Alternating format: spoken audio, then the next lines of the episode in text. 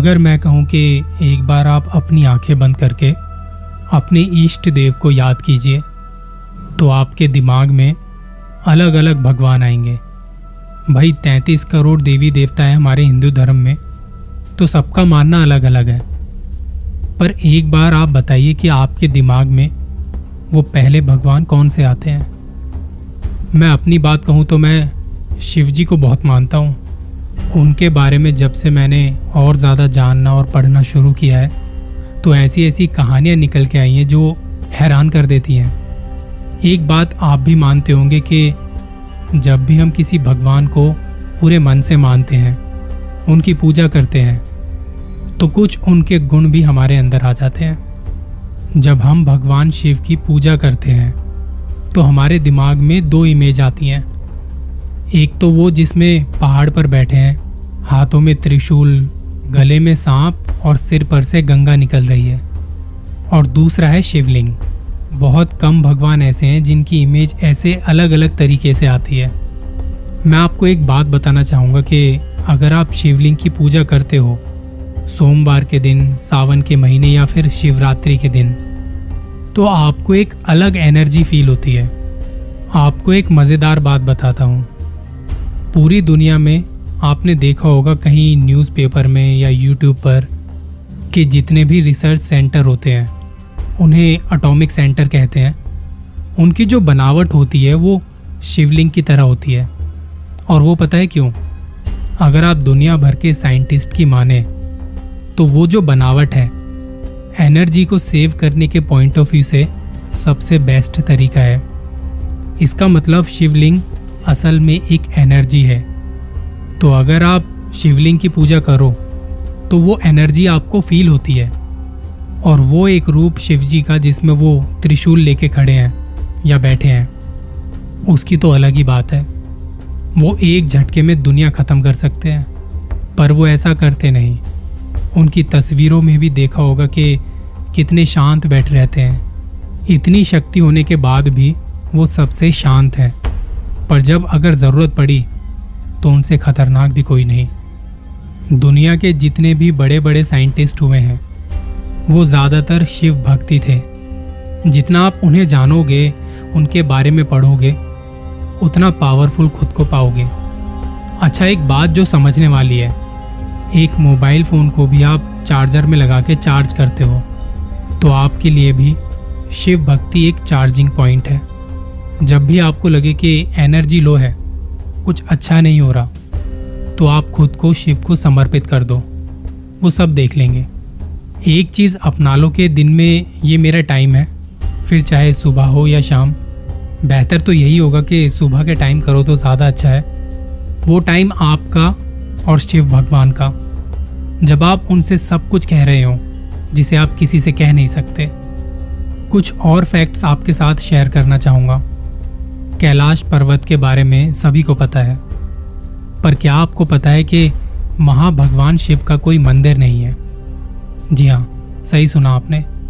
जैसे आप बारह ज्योतिर्लिंगों में जाते हो तो वहाँ उनका मंदिर है। पर कैलाश पर्वत पर एक भी मंदिर नहीं है उनका। कैलाश को बहुत सारे लोगों की मान्यता के हिसाब से ऐसा माना जाता है, ना तो वो भूतल में है, ना वो आसमान में है, वो कहीं बीच में है।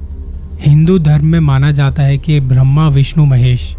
माना जाता है कि ब्रह्मा को अगर मिलना हो तो ब्रह्मलोक। विष्णु के लिए वैकुंठ लोक।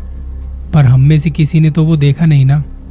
अब ये कल्पना है कि कुछ लोग गए हैं, वो वापस भी आ गए। पर कैलाश पर्वत एक ऐसी जगह, जहाँ लोग गए हैं और वापस भी आए हैं। वो जीता जागता प्रमाण है, जहाँ की एक अलग ही एनर्जी है। बहुत सारे लोग जो वहाँ गए हैं, उन्हें लाइफ में एक डायरेक्शन मिली है। वहाँ कई सौ साल पुराने योगी अभी भी रह रहे हैं। वो एक तरह से उनकी पूरी दुनिया है। उन्हें वहाँ के टेम्परेचर में कुछ नहीं होता, जबकि हमारे लिए वो जगह धरती की सबसे ठंडी जगहों में से एक है। कुछ साइंटिस्ट वहाँ गए हैं। हालाँकि उन्होंने वहाँ कुछ देखा तो नहीं, पर एक बात उन्होंने भी मानी है कि वहाँ की एनर्जी अलग है, और वो कहते हैं कि ज़रूरी नहीं, हमें वहाँ कुछ दिखा नहीं तो कुछ नहीं है। ज़रूर वहाँ कुछ ऐसा है जिसकी एनर्जी सबसे अलग और पावरफुल है। शायद हम लोग अपनी खुली आँखों से उस तेज को देखने में सक्षम नहीं है। और ऐसा सिर्फ़ किसी एक का मानना नहीं है। बहुत से लोग वहाँ गए हैं और ज़्यादातर सभी ने यही माना है। यहाँ मैं एक श्लोक का ज़िक्र करूँगा। श्रद्धावा लभते ज्ञानम। भगवत गीता में कहा गया है कि आप श्रद्धा से सुनो, पर अंधश्रद्धा से मत सुनना। इसका मतलब भले ही आपको घरों में बिजली ना दिखाई देती हो, पर जब आपको हल्का सा भी करंट लगता है ना तो पता चलता है कि यहाँ पे कोई एनर्जी है। अगर आप में श्रद्धा नहीं है तो मैं कितना भी बताऊँ, आप नहीं मानेंगे, कुछ भी नहीं मानेंगे। पर अगर आप में श्रद्धा है तो आपको लॉजिक की ज़रूरत ही नहीं है। श्रद्धा के बिना ज्ञान भी नहीं मिलता। और भक्ति ऐसी चीज़ है जिसे आप डिफाइन नहीं कर सकते। वापस आते हैं कैलाश पर्वत वाली बात पर। जब आप कभी जाओगे वहाँ तो आप देखोगे कि वहाँ एक जगह पर बर्फ़ पड़ रही है, बंजर ज़मीन है, हरियाली भी बहुत है और रेगिस्तान भी। कभी कहीं देखा है कि रेगिस्तान और बर्फ़ एक जगह पर एक साथ? कभी कोई चमत्कार हो भी गया तो वो अलग बात है। पर यहाँ पर तो हर रोज ऐसे चमत्कार होते हैं। भूगोल के हिसाब से ऐसा मानते हैं कि कैलाश हमारी धरती के बीचों बीच है। यहाँ से चार नदियाँ निकलती हैं। कुछ भारत में आती हैं और कुछ चाइना में निकल जाती हैं। यहाँ पे गोल्ड माइंस भी हैं और कई तरह के खनिज वहाँ मिलते हैं, जिन्हें हम मिनरल्स कहते हैं। टेम्परेचर वहाँ इतनी जल्दी बदलता है कि आप सोच भी नहीं सकते। एक पल आपको ठंड लगेगी और दूसरे ही पल आपको गर्मी। तो इस हिसाब से देखा जाए तो ये जगह धरती की सबसे अलग और अनोखी जगहों में से एक है। यहाँ जितने भी लोग जाते हैं, उन्हें एक चीज़ फील होती है, वहाँ की एनर्जी जैसे जब हम कमरे में बैठे हैं तो वहाँ लाइट जल रही है और वो सभी को दिखाई दे रही है। पर यहाँ पर हर किसी को मैसेज मिलता है और वो मैसेज सबके लिए अलग अलग होता है। आपको समझना है, क्योंकि वो सिर्फ़ आपके लिए ही है। कई बार आप उस मैसेज को इग्नोर करोगे पर भगवान शिव आपको किसी ना किसी तरीके से याद दिलाते रहेंगे कि ये काम तुम्हें ही करना है, सिर्फ़ तुम ही करोगे। शिव जी एक ऐसे भगवान है जिनकी पूजा हर कोई करता है, देवता हो या राक्षस हो। रावण उनके सबसे बड़े भक्तों में से एक था। अघोरी लोग उनकी पूजा करते हैं। शमशान में उनकी मूर्ति लगाई जाती है। अघोरी जले हुए इंसान की भस्म अपने शरीर पर लगाते हैं। इसका सीधा सा मतलब ये है कि शिवजी किसी को ना नहीं बोलते। इसलिए उन्हें भोले बाबा भी कहते हैं। शिवजी के ऊपर लोग सालों से लिखते आ रहे हैं और लिखते रहेंगे। एक 10-15 मिनट के पॉडकास्ट में उनके बारे में क्या ही बात कर सकते हैं हम लोग? और हमारी औकात भी नहीं। एक छोटी सी कहानी से बात को ख़त्म करते हैं। कहते हैं, जब शिवजी की पार्वती से शादी हुई तो उन्होंने कहा कि, कहाँ रहते हो? आपका तो कोई घर भी नहीं। तो भगवान शिव ने कहा कि ठीक है, मैं तुम्हारे लिए घर बनाता हूँ।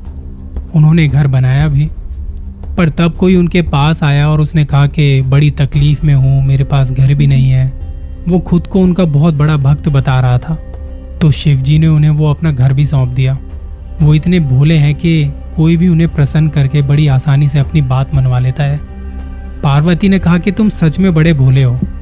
फिर पार्वती ने कहा कि अब तो ये कैलाश ही हमारा घर है। तो कहने का मतलब ये है, अघोरी साधु एक अलग परंपरा है। एक डार्क साइड भी कह सकते हैं। हम जैसे इंसानों को बहुत भयानक लगता है वो सब। उनकी साधना, उनकी प्रैक्टिस जो वो शमशान में करते हैं, तंत्र की विद्या, ये सब एक डार्क साइड है। शिवजी हर किसी को उतना ही सम्मान और आशीर्वाद देते हैं। एक ही बात कहूँगा कि ऐसे भगवान जो सबको अपना बना लेता है और फिर भी भोला बन के रहता है।